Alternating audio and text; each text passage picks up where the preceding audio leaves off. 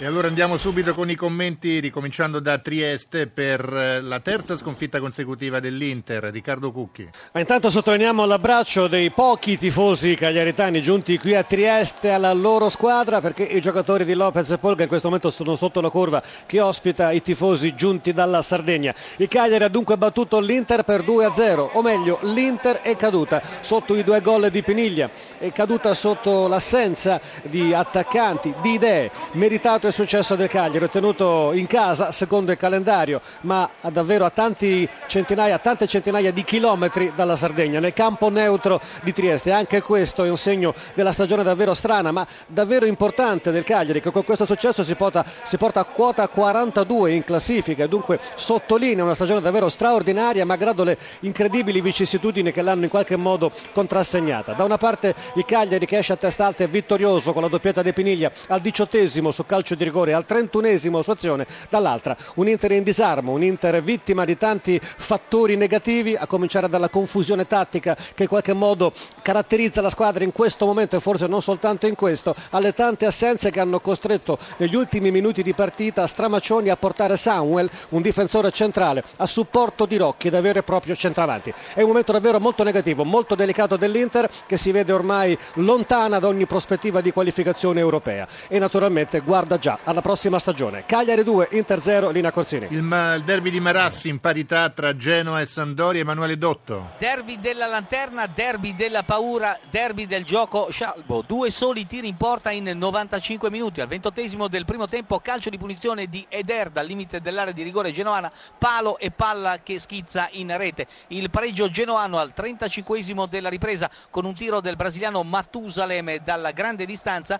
Il portiere Romero dorme, il Genoa pareggia in maniera anche abbastanza casuale, ma giocando così la squadra rossoblu avrà davvero degli enormi problemi a mantenere il suo posto in Serie A. Ha diretto Orsato di Schio, è stata una partita scorbutica con tanti ammoniti e un espulso il Sandoriano Costa per doppia ammonizione. Finale dallo stadio Luigi Ferraris di Genova per il derby 106 della Lanterna. Non ci sono stati per fortuna incidenti, tutto si è svolto per il meglio. La partita è stata mediocre. Genoa e Sandoria hanno pareggiato 1-1, linea allo studio studio. Vittoria importante in chiave europea per la Roma che passa in casa del Torino. Tarcisio Mazzeo. Beh, una vittoria che consente alla Roma di scavalcare l'Inter, ferma 50, la Roma va a 51 punti, una vittoria molto importante, una vittoria voluta e anche meritata, anche se eh, fosse arrivato il pareggio non ci sarebbe stato assolutamente niente da discutere. È stata una bella partita, la Roma è andata in vantaggio con Osvaldo, è stata raggiunta da eh, Bianchi e poi eh, ha raddoppiato con la Mela al quarto d'ora eh, della eh, ripresa e poi ha controllato bene un Torino che ce l'ha messa tutta, Torino che ha colpito un palo con eh, Cerci ancora eh, sul, ehm, eh, sull'1-0 per la Roma, ha colpito una traversa ancora con Cerci poco prima che la Mela andasse a segnare il gol del 2-1 e poi eh, tante azioni, una pressione continua, una grande generosità, in ombra soltanto Santana e Meggiorini ha corso moltissimo, non è stato particolarmente incisivo, questo è un po' mancato al Torino oggi, Torino che rimane a quota 36 in posizione posizione un po' precaria ma eh, con un buon vantaggio ancora su, eh, sulle squadre e cioè Genoa, eh, Palermo e, Pescara che sono invece e anche il Siena che sono invece in condizioni eh, più eh, difficili. Un buon Torino dunque, un Torino che può guardare con fiducia al futuro, una Roma assolutamente in condizione. Eh, Torino 1, Roma 2, studio. A Verona invece l'unica partita senza reti almeno fino a questo momento. Chievo-Catania, Massimo Zennaro.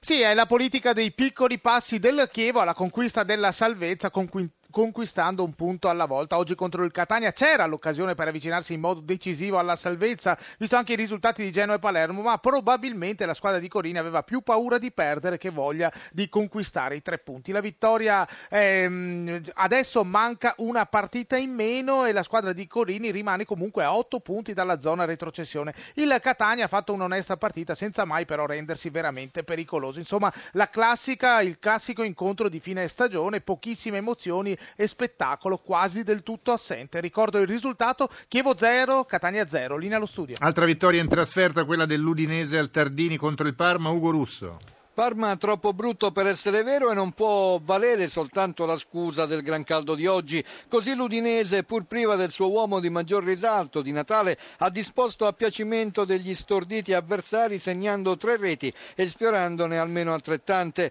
I Ducali devono forse dire addio alle possibilità di migliorare la propria posizione in classifica. L'Udinese invece si ripropone per un posto in Europa nella prossima stagione. I gol, doppietta di Muriel nel primo tempo, Pereira Pereira nella ripresa. Ricordiamo il risultato al Tardini, Parma 0, Udinese 3.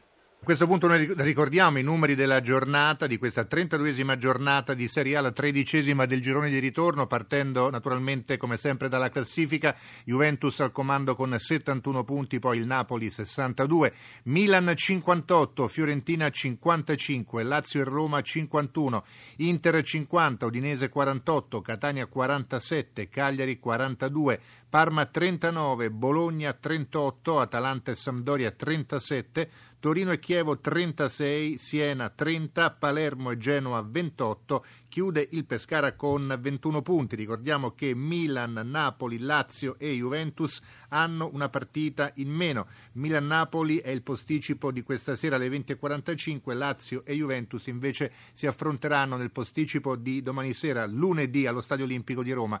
Ricordiamo anche le penalizzazioni delle squadre. La Sampdoria è partita con una penalizzazione di meno 1 insieme al Torino con meno 1, l'Atalanta meno 2, il Siena meno 6 reti.